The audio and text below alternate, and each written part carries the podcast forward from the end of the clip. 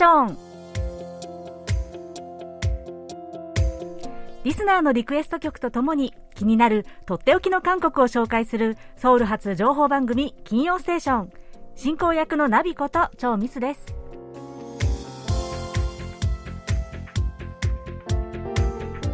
リスナーの皆さんこんにちは。アニョンセヨえー、今週はサッカーワールドカップ。韓国も日本も惜しくもベスト16まででしたが、いや、興奮しましたね。今週初めは寝不足だった方も多いんじゃないでしょうか。ああ、12月に入るとなんだか一気にせわしなく感じられていきますね。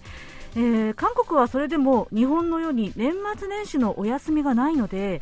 年末進行っていうのはあんまり影響ないように思うんですけれどもね。でも、なんとなく忙しいムードです。ね、まあ、イベントもね、こう結構多くなってくるからでしょうね。えー、今年は3年ぶりに忘年会、えー、韓国では総年会、ソンニョンヘとも言いますけれども、もうそれを開くという職場もね、結構周りで多いみたいです。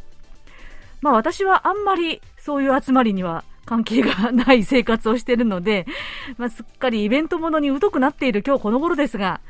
あ、それでも、この間カフェで、ふと気がついたら、あ、クリスマスソングのメドレーがもう延々とかかっていて、そういう季節なんだなぁなんて改めて気づきました。え、そこで、え、今日はこんなお便りをご紹介します。え、松尾純一さんからです。ミスさん、こんにちは。こんにちは。え私の心を温めてくれる曲をリクエストします。イーソウンさんのクリスマスヒステリーです。この歌は確か CD が廃盤になってしまいかなりマニアックな曲になると思いますが実は地元福岡のラブ FM で韓国のインチョン出身のキム・ジスクさんが毎年クリスマスになると必ず流してくれたテンポのいい曲です。またこの歌をぜひ聴きたいです。とのメッセージでした。はいありがとうございます、えー、この曲なんだかね歌詞を見るとクリスマスに幸せそうな恋人たちを見るとイラッとする私は一人なのにこの季節はクリスマスヒステリーが出ちゃうよというね ちょっと可愛く拗ねてるような曲なんです歌なんですよでもね、なんか曲調が明るくてポップで、なんかこう、まあ、クリスマスも、こんな感じのクリスマスもいいんじゃない？なんてね、気がします。では、えー、松尾純一さんがリクエストしてくださったこちらの曲で、今週の金曜ステーション、スタートです。最後までお楽しみください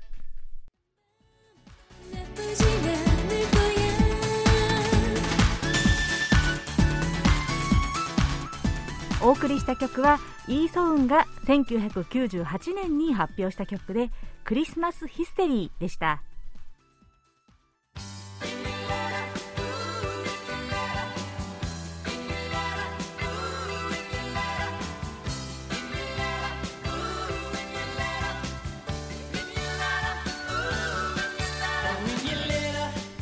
それでは引き続きリスナーの皆さんから届いたお便りをご紹介します、えー、谷口明美さんからです。こんばんは。毎回ナビさんの明るい声に励まされ内容の多様性に刺激を受け心豊かにそして楽しい気分になっています。今年最後にイ・イギョンの歌「カルテグン」にはハマりました。録音して聞いてやる気スイッチをアップしてます。空耳ハングルの投稿にもなるほど。皆さん、すごいです。いつも楽しませてもらってありがとうございます。お体ご自愛ください。応援してます。とのお便りでした。はい。谷口明美さん。本当に嬉しいお便りありがとうございます。はい。ここにあったイー・イギョンさんのですね、カルテ軍、定時退勤というタイトルの、まあ、トロットですね。俳優のイ・イギョンさんが歌っている、いや、これハマりますよね。面白いんですよ。でもね、このカエテ軍のカエっていうのは、まあ、刀のことなんですけれども、えっと、ぴったりとかきっちりという、まあ、意味の意味で使われているスラングなんですよ。ね、なので定時きっかりに体験することをカルテ軍って言うんですよね。で他にもカルグンムっていうとぴったり息の合った、まあ、あの振り付けとかそういう風に使えますよね。えー、でも韓国でも日本でもね定時きっかりにもう仕事を終えたいけどできないというサラリーマンの心の叫び共通ですよね。ね皆さんもう年末を迎えてもうお忙しいと思いますけどでもねどうかなるべく残業せずに帰手群できる、まあ、そんな週末を過ごせますように。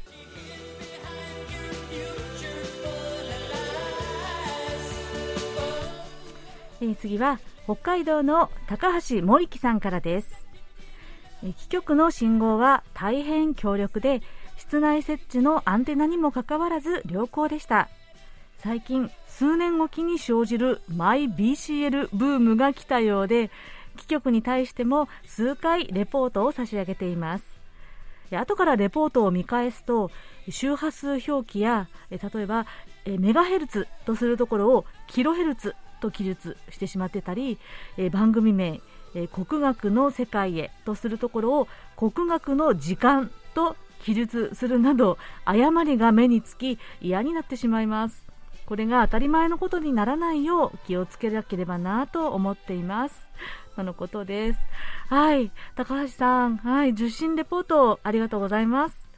ね、数年おきのマイ BCL ブームですか？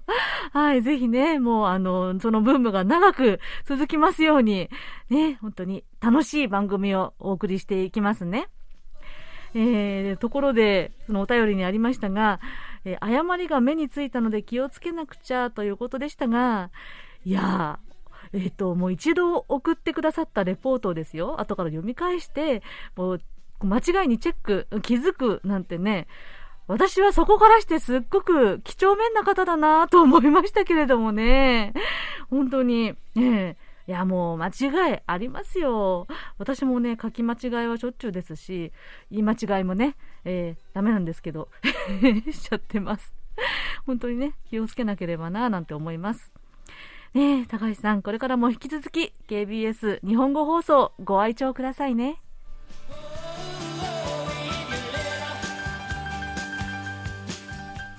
次はラジオネームお便りモンスターことおたもんさんからです、えー、KBS ワールドラジオ日本語版の皆様金曜ステーションナビゲーターのナビちゃんこんにちは。こんにちは、えー、寒くなりました。温かいおでんや熱々のお鍋が恋しい季節になりました。ナビちゃんはいかがでしょうか？お元気でしょうか？猫のホプちゃんは？えー、韓国は温度があるから床、えー、冬は床でペタッとしてるのかな？こたつはありませんし、えー、絵本「チャリンコビ」え、聞いていてかなり興味深く感じました。日本語訳も出ているんでしたか、え、そこのところを聞き逃しました、え、著者はノー・インギョンさんという方ですよね。調べてみます。尾形先生そしてナビちゃんも寄稿されている韓国学ハンマダン。えー、すぐに Amazon で購入、えー、まだ届いておりませんがとっておき韓国ノートを聞いている最中に即決しました。KBS 家族の常連さんで私の大先輩も Amazon に注文したとのこと。韓国について幅広く知識を増やしたいと思います。情報と言いますか宣伝？ありがとうございます。とのことです。はいおたもんさんありがとうございます。いやー本当にね寒くなってきてあったかいお鍋、特にね、私は和風のお鍋が恋しいな、えー、おかげさまで、ホプちゃんはですね、うちの猫のホプちゃんですけれども、まあ、温室育ちならぬ、オンドル育ち ですので、もう寒さも知らずに、ぬくぬくとしてますよ。はい。えー、さて、絵本、チャリンコビー、えー、こちらね、えー、先週、えー、暮らしの音でご紹介したんですけれども残念ながら日本語訳は出ていないようなんです。えでこの作者のノーインギョンさんえ絵本の作品作品はまだ日本語翻訳版で出版されてないんですね。えー、ただ、えーと、児童文学で「5番レーン」というタイトルの、えー、まあ、小説があります。こちらの挿絵を描いてらっしゃいますね。えー、児童文学なので結構あのカラーのイラストがたくさん入ってるんですけれども水彩の優しい絵柄なので、もし、ね、見つけたらちょっとね見てみてください。あこういう絵なんだななんてね、うん。えー、それから韓国学ハンマダン。はい。早速ご購入ありがとうございます。いやー、嬉しいですね。で、この本については、他のリスナーの方からもいろいろと、えー、お便り来ました。えー、ラジオネーム R05 さんからは、福岡市博多区の大型書店の紀ノ国屋書店に取り寄せたところ在庫が1冊ありますとのことなので購入の予約をしました。というですね。お便りいただきましたしまたラジオネームポムタイピスさんからは尾形先生ナビさんこの度は韓国学ハンマダンご出版誠におめでとうございます。心よりお祝い申し上げます。早速購入して読ませていただきたいと思います。ナビさんへいよいよナビさんも表現者になられましたね。私も娘が本を出版したようで、とっても嬉しいです。というね。あありがとうございます。いやいや、本当にありがとうございます。ねえ。まあもうすっかりね、あのー、宣伝になってしまって恐縮ですけれども、えー、前回、あの、尾形先生のとっておき韓国ノートのコーナーでご紹介しました、えー、本、えー、韓国学ハンマダンというね、タイトルで、え出ました。岩波書店からです。はい。で、尾形さんが先週内容をね、詳細に伝えてくださいましたが、本当に章ごとに、え著者がみんな専門バラバラなんですよ。でも、それぞれの分野から、もういろんな方面から、もう多面的に、多角的に韓国社会を知ることができるということで、とっても面白いです。うん。で、まあ、基本的に内容は、まあ、論文がベースになってはいるんですけれども、えー、一人一人の著者の方々が、まあ、この著者の方々も私も全員お友達ですごく尊敬する研究者たちなんですけれども、えー、この勉強をね自分がこれに取り組むにあたってどんなきっかけで韓国と出会うことになったのかというね今それについてこうミニエッセイといいますかとってもねあのリアルな自身の体験を綴っています。なので、えー、そう章ごとにねこうなんというかとってもリアルな感じが、えー、するんじゃないかなと思いますいや何よりも変者を担った尾形先生本当にお疲れ様でした本当にね尾形さんの貢献がとっても大きいんですよね、来年、尾形さん、単調も出るということなので、そちらも楽しみです。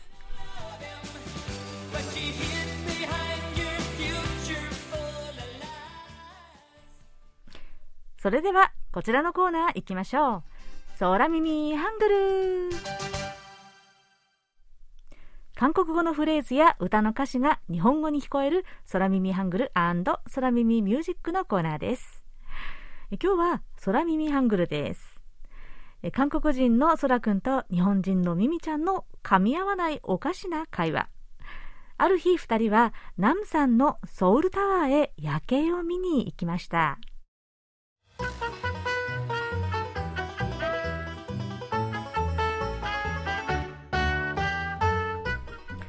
わあ、久しぶりに来たけど、人がいっぱいだね。そうだね。でも、今年が終わる前に二人で来れてよかったね。あ、そらくん、ここで一緒に写真撮ろう。はい、キムチ。よし、綺麗に撮れたわ。来年もまた二人で来れたらいいね。ミミちゃん、アップロード？え？アップロード？SNS に写真アップロードするのはちょっと後じゃダメ？いや、そうじゃなくって、ミミちゃん、アップロード、お礼、お礼。お礼お礼もう、そらくん、一人で撮ってほしいの？しょうがないな。はい、そこ立って。違うってば、もう、せっかくいいムードで言おうと思ったのに。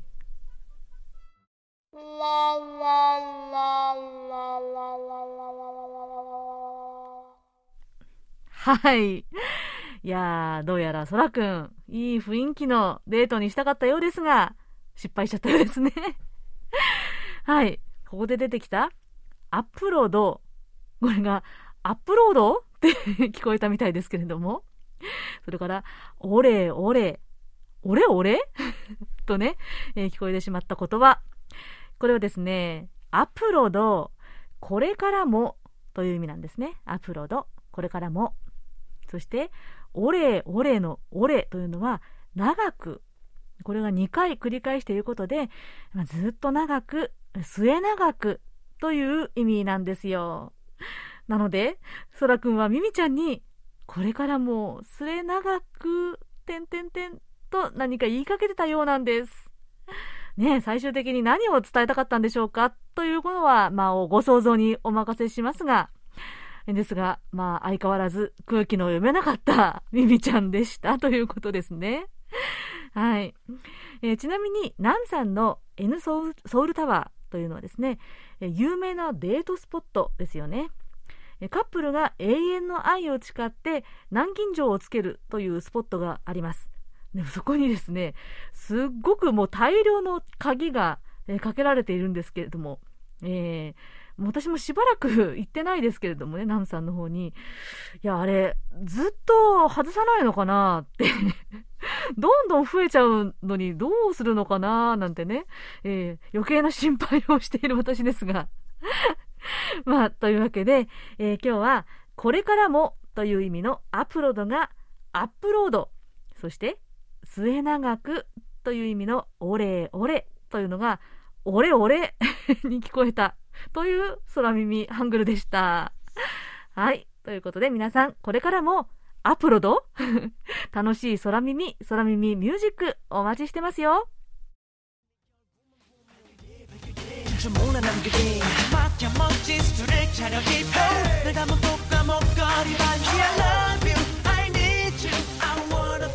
こちらは関正則さんからのリクエストでビッグバンが2008年に発表した曲「レイリー」でした。関さんからメッセージです。毎週金曜は義理の妹と甥っ子が家で夕ご飯でお風呂をして食べて入浴して帰るのでアプリで聞いています。とのメッセージでした。金曜日の夜は甥っ子さんと楽しい時間を過ごしてくださいね。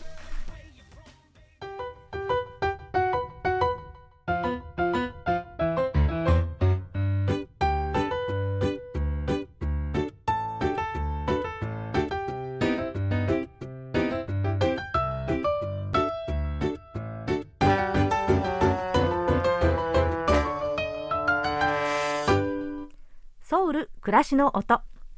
このコーナーでは韓国の日々の暮らしの中で聞こえてくるさまざまな音や話言葉エピソードなどをお伝えしていきます。え今日は久しぶりに言葉シリーズです。皆さんは日常の会話や文章を書くときに、えー、古事成語をよく使いますか？そんな難しい言葉はなんて思うかもしれませんけれども意外と普段使う言葉に溶け込んでいるものも多いですよね。例えば、矛盾という言葉。これも、盾と矛の話から来た古事成語です。中国から伝わってきた古事を元にしているので、韓国語でもたくさんの古事成語が使われています。中には日本語と全く同じ漢字4文字で表現されるものもあれば、あんまり日本では使わないかな？聞いたことないなというものもあります。え今日は日本語でもよく使われる韓国語の古事成語をいくつかご紹介します。まず一つ目。音語地震。音語地震。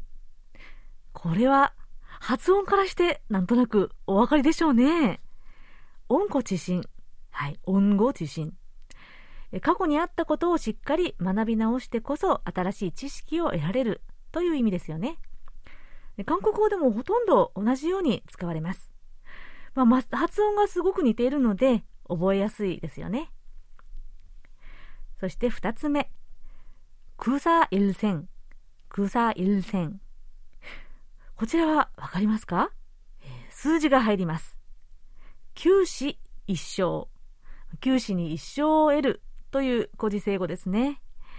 助かる見込みのない危険な状況で、かろうじて命が助かるというような時ですよね。例えば、えー、今朝私が乗り損ねた電車が事故にあったんだって、空사일생으로살았어九死に一生を得たよなんていう風に使います。そして三つ目。マイドンプン。マイドンプン。 これは動物が入ります。マイドンブン。バジ豆腐。人の意見や批評を気にも留めず聞き流してしまうことですよね。えー、豆腐、暖かい風、つまり春風が吹くと人々は喜ぶけれども馬は耳が豆腐になびいても何にも感じないということですよねちなみに、え馬の耳に念仏ということわざがありますけれども韓国ではこれ牛の耳に独協ウイ独キョンって言うんですよなぜか馬が牛になるというですね。ちょっと面白いですよね。ウィドッキョン。海の牛の耳に独協。どちらもいくら言っても無駄という意味です。えー、そして4つ目。オブジリ。オブジリ。これは漁夫のりという意味なんですね。海岸でハマグリとシギが争っていた隙に漁夫が来て両方捕まえてしまったという故事から来ています。両方が戦っているのにつけ込んで第三者が得をするという意味ですよね。これも日常会話で結構使いますね。ところで、オブジリって なんだか五感が可愛らしくないですか？私は最初に韓国語でこのオブジリって聞いた時に何のことだろうと思ったんですよね。で、漢字で見て、ああ、漁夫の理かと気づいたんです。漁夫というのがオブ、そして、のというのを漢字で書くと、じと呼ぶんです。漁夫のり、オブジリ。こういう時、漢字で理解できるっていうのは結構助かるなと思います。えそして最後に、 동변상련。동변상 련。 これはちょっと難しいかもしれないですね。音読みで日本語で言うと、同病相連。日本語の読み方で言うと、同病愛憐れむという言葉です。同じ病気を持つ人が憐れみ合うということ。つまり、同じような苦しい境遇にある者同士はお互いの辛さがわかるということですよね。 例えば、こんな例。今回ワールドカップで大活躍したソン・フンミン選手。11月に顔面骨折をしてしまいましたよね。その時に4年前にワールドカップの前に怪我をしてしまったコン・チャンフン選手が自分も同じ経験をしたから気持ちがわかるとコメントしましたこのニュースにコン・チャンフン、ソン・フンミンにトンビョン・サンリョンという見出しがついていました、えー、こんな風に使われるんですね。いかがでしょうか？今日は日本語でも韓国語でも共通して使われる古事成語ということで、音語知心、音語知心、空差一戦、九死に一生を得る、マイトンプン、バジ豆腐、オブジリ、漁夫のり、そして、トンビョン、サンリョン、同病愛憐れむ、この5つをご紹介しました。来年以降も韓国語の言葉シリーズちょくちょくお送りしようと思います。皆さん、もし知りたい単語とか表現の種類があれば、ぜひお便りでお寄せください。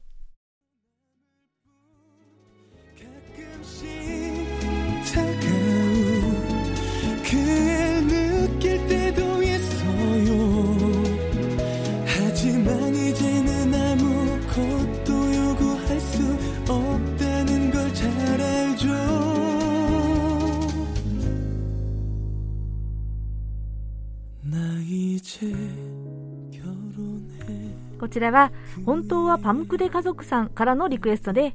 キュヒョンが2009年にカバー曲として歌った「チェニョンガネサラン7年間の恋」という曲でした。原曲はホワイトが1995年に発表した曲です。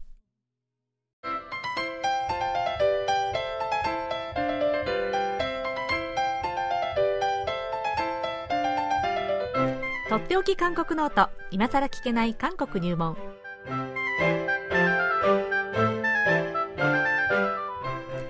韓国に長らく滞在され現在福岡大学人文学部東アジア地域言語学科准教授の尾形義弘さんが韓国社会のどんな疑問にもお答えしますということで尾形先生こんにちはこんにちははい、えー、12月第2週目ということでですね、えー、早速ご質問の方、えー、紹介しますね。はい。はい。えー、ラジオネーム R05 さんからです。え尾形先生に質問です。日本の介護施設で働く職種として、私のような介護福祉士や国家資格ではないものの、ないもの、えー、講習と実技を勉強して取得する介護ヘルパーの3級、2級、1級とありますが、えー、介護ヘルパーさんのような資格制度は韓国の介護を行う病院や介護施設でどうなのか知りたいです。それから私のような男性の介護職に就く韓国の介護現場の実情を教えてください。もしかしたら日本とシステムが違うので男性の介護職員はどうなのかなと思いましたという、えー、ご質問でした。はい。はい。あの先日11月18日の放送で、はいえー、老人長期療養保険制度というものがですね、うん、まあ、日本の介護制度に、えーまあ、当たるようなものなんですが、2008年に、えー、導入されたといったお話をしましたけれども、はい、まあ、その中で、はい、日本にない制度として、うん、えー、家族介護にですね、現金給付というようなことが行われていたり、うん、えーまあ、自己負担割合がですね、日本より少し高めだったりと、こういうところで、えー、韓国の場合は財政の安定化と、うん、おそういった介護に携わる人たちのですね、人材の、えー、供給不足っていうのをこう補おうという、えー、ような試みがなされています。はい、あの家族介護に現金給付というのはですね、日本の場合、まあ、介護をですね、人に頼むんではなくて自分たち家族でやると。ういう場合に現金が給付される、うん、えー、その結果、家族で結局、あの面倒を見なきゃというふうにして、うん、えー、外にこう、まあ、社会として、うん、えー、その介護の仕事をこう担っていくという、負担を担っていくという、そういうことになかなかいかないんじゃないかという議論があって、うん、日本ではやられてないんですけども、韓国の場合は、えー、その現金給付ということをしてですね、家族が、えー、直接介護をして、えー、いるという、えー、側面があるようです。えー、ですから、まあ、もしかしたら韓国の場合はですね、えー、そういった意味ではその人材の供給不足を補えてはいても、うん、えー、家族への負担ということで、うん、あのちょっと日本で懸念したことが起きているのかもしれません。うん、というのは、やっぱり韓国社会もですね、うん、えー、まあ、家族のことは家族で面倒を見るという意識が非常に強くて、はい、えー、誰かをね、まあ、特にこう親だったりするわけなので、えー、こう誰かにとか施設に預けるっていうのは非常に冷たいとか、えー、いうふうにですね、えー、親戚の間とか、まあ、旗から見てもですね、そういうふうに思われてしまう、あるいは思われてしまうんじゃないかというこう心配をしてですね、家族で必死にこう面倒を見てしまうというところが、えー、あると思うんですね。うんうん、えー、ですからあの、R05 さんのご質問にあったようにですね、えー、男性の介護職員はどうかなという、えことでしたけれども、まあ、ちょっと現場の空気まではちょっとわからないんですけれども、やっぱり、えー、こう男性より女性に依存するというところは、うん、韓国社会全般としてですね、うん、えー、あると思うんですね。であの日本の介護福祉士とかホームヘルパーに該当する、えー、職種がですね韓国の場合は療養保護士という、えー、名前になってます。うん。でえー、2008年に、えー、長期療養保険制度というのが始まったその時にですねやはりその制度が定着早く定着してですね、えー、まあ、回っていくようにということでそういったあ療養保護士の養成学校をですね、うん、えー、まあ、たくさん作らなきゃいけないということで設立基準を緩和しているんですね。で届け出のみで設立ができるようにしたりとか、えー、あるいは資格自体もですね、えー、養成学校で実技と実習それぞれ80時間を含む、えー、240時間の教育課程を修了するというだけでもう取得が可能になるようにとか、うん、えー、というふうにしてですねこう制度に手を入れたんですけれども、うん、結果的にあの養成学校の乱立につながってしまって、えー、まあ、やはりその療養保護士士のですね、うん、保護士のですね、うん、質の低下を招いたんではないかと、こういうふうにして、2010年にはすで、にもう法改正がなされて、はい。えー、養成学校の設立には、えー、届け出制じゃなくてですね、指定制というふうにこう変わったんですね、うんうん、えー、それから療養保護士の資格取得についてもですね、教育課程終了後に国家資格試験をえー、こう受けなきゃいけないというふうに変わりました。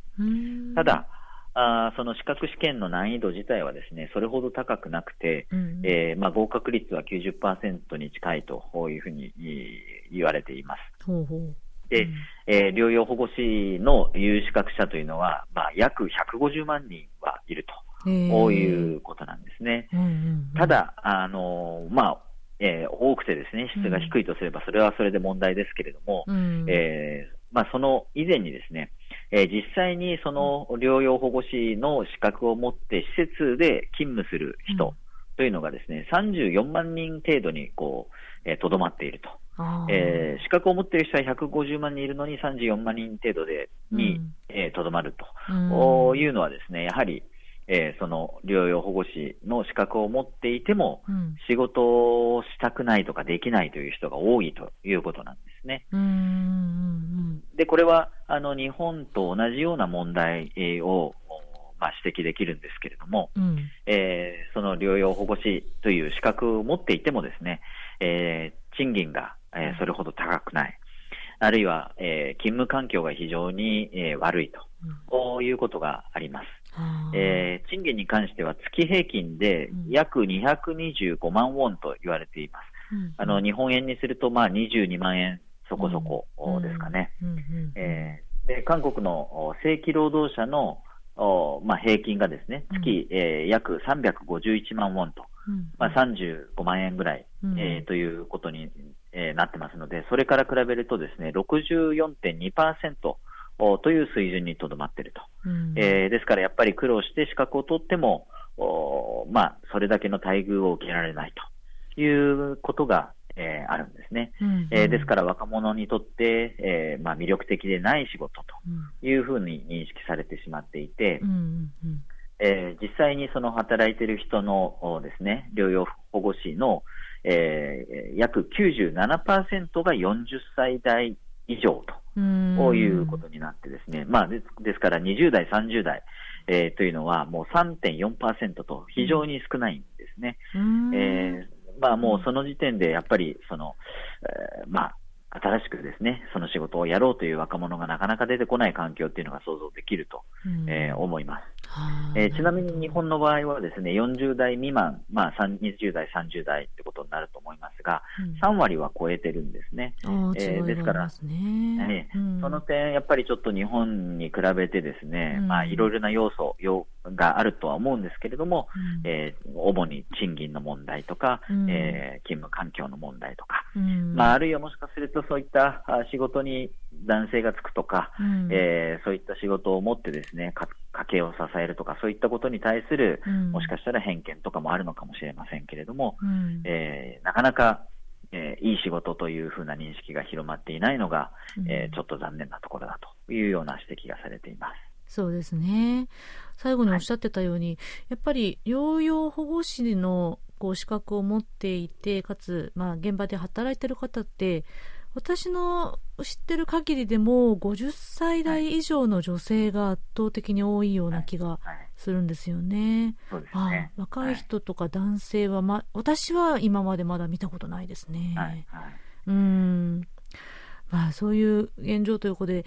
ちょっとねこう環境と賃金の改善が必要なのかなっていう感じではありますね。これから求められていく仕事ですもんね。はい。うん。なるほど。わかりました。ありがとうございます。はい。ということで今日は、えー、福岡県の R05 さんからのお質問で、えー、介護ヘルパーの実情や、ま、韓国の介護現場での男性の、えー、職率についてお話をいただきました。ありがとうございました。ありがとうございました。はい。はい、では、尾形さん、来週はいかがでしょうか？はい、えー、引き続き、今更聞けない韓国入門ということで、えー、おそらく今年最後のご質問かなと思うんですが、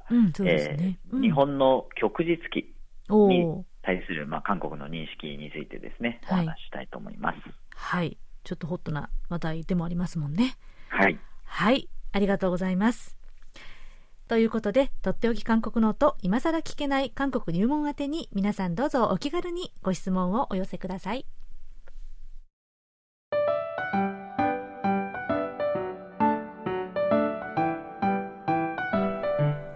ソウルテクテク路地裏歩き先日仕事帰りの友人と待ち合わせをしてチョンログのプアンドン。これは付属の府に岩と書いてプアンと読みますがプアンドンに行ってきました。プアンドンはソウル中心部の路地裏としてはもうかなり有名なスポットなんです。旧大統領府のある青瓦台の北側にあってプアク山とイナン山という2つの大きな山に挟まれたエリアです。青瓦台のすぐ近くということでこの一帯は高いマンションもなくて昔ながらの細道がそのまま残っています。プアンドンまでは地下鉄3号線のキョンボックン駅からバスに乗っていきます。ユンドンジュ文学館のある辺りからお散歩スタートですここすぐ近くにソウル城郭の、えー、正門チャンイムンという門がありますでこの城郭の裏側はもう上り下りのこう入り混じったくねくねした道に沿って住宅地が続いているんですこの辺りはもうソウルの北側の一等地なんですがカンナンメディアのタワーマンションのこう団地と違ってシックな一軒家が連なっているんです。山と緑に囲まれていて静かで趣があってああこんなところの一軒家に住めたらなーなんて想像しますが、まあ、夢のまた夢ですけどね。この住宅街の間には韓国の抽象画の先駆者と言われるキン・ファンギ画家を記念したファンギ美術館があります。さらに登っていくとサンモトゥギというカフェがあります。ここドラマ「コーヒープリンス1号店」の撮影場所として有名なんです。山の上にあって見晴らしも抜群なのでドラマを知らない方でもぜひおすすめしたい素敵なカフェなんですよ。さて実は私この日のお目当てはですね、えー、バス通りにあるケヨルサという有名なチキン屋さんだったんです、ね、ソウルの三大チキン屋の一つと言われてテレビでもすごくたくさん紹介されてる有名なお店なんですよ。ケヨルサ。でここで仕事帰りの友達とチキンとビールで乾杯とね。いや本当に噂通りカリカリっとした香ばしいフライドチキン、最高に美味しかったです。まあね、締めはやっぱりビールかよ、とね、突っ込まれるかもしれませんが、自然あり、文化財や史跡あり、おしゃれなレストランもありというね、このプアンドン。また時間をかけてじっくり歩きたい場所です。ということで今日はプアンドンのテクテク歩きをご紹介しました。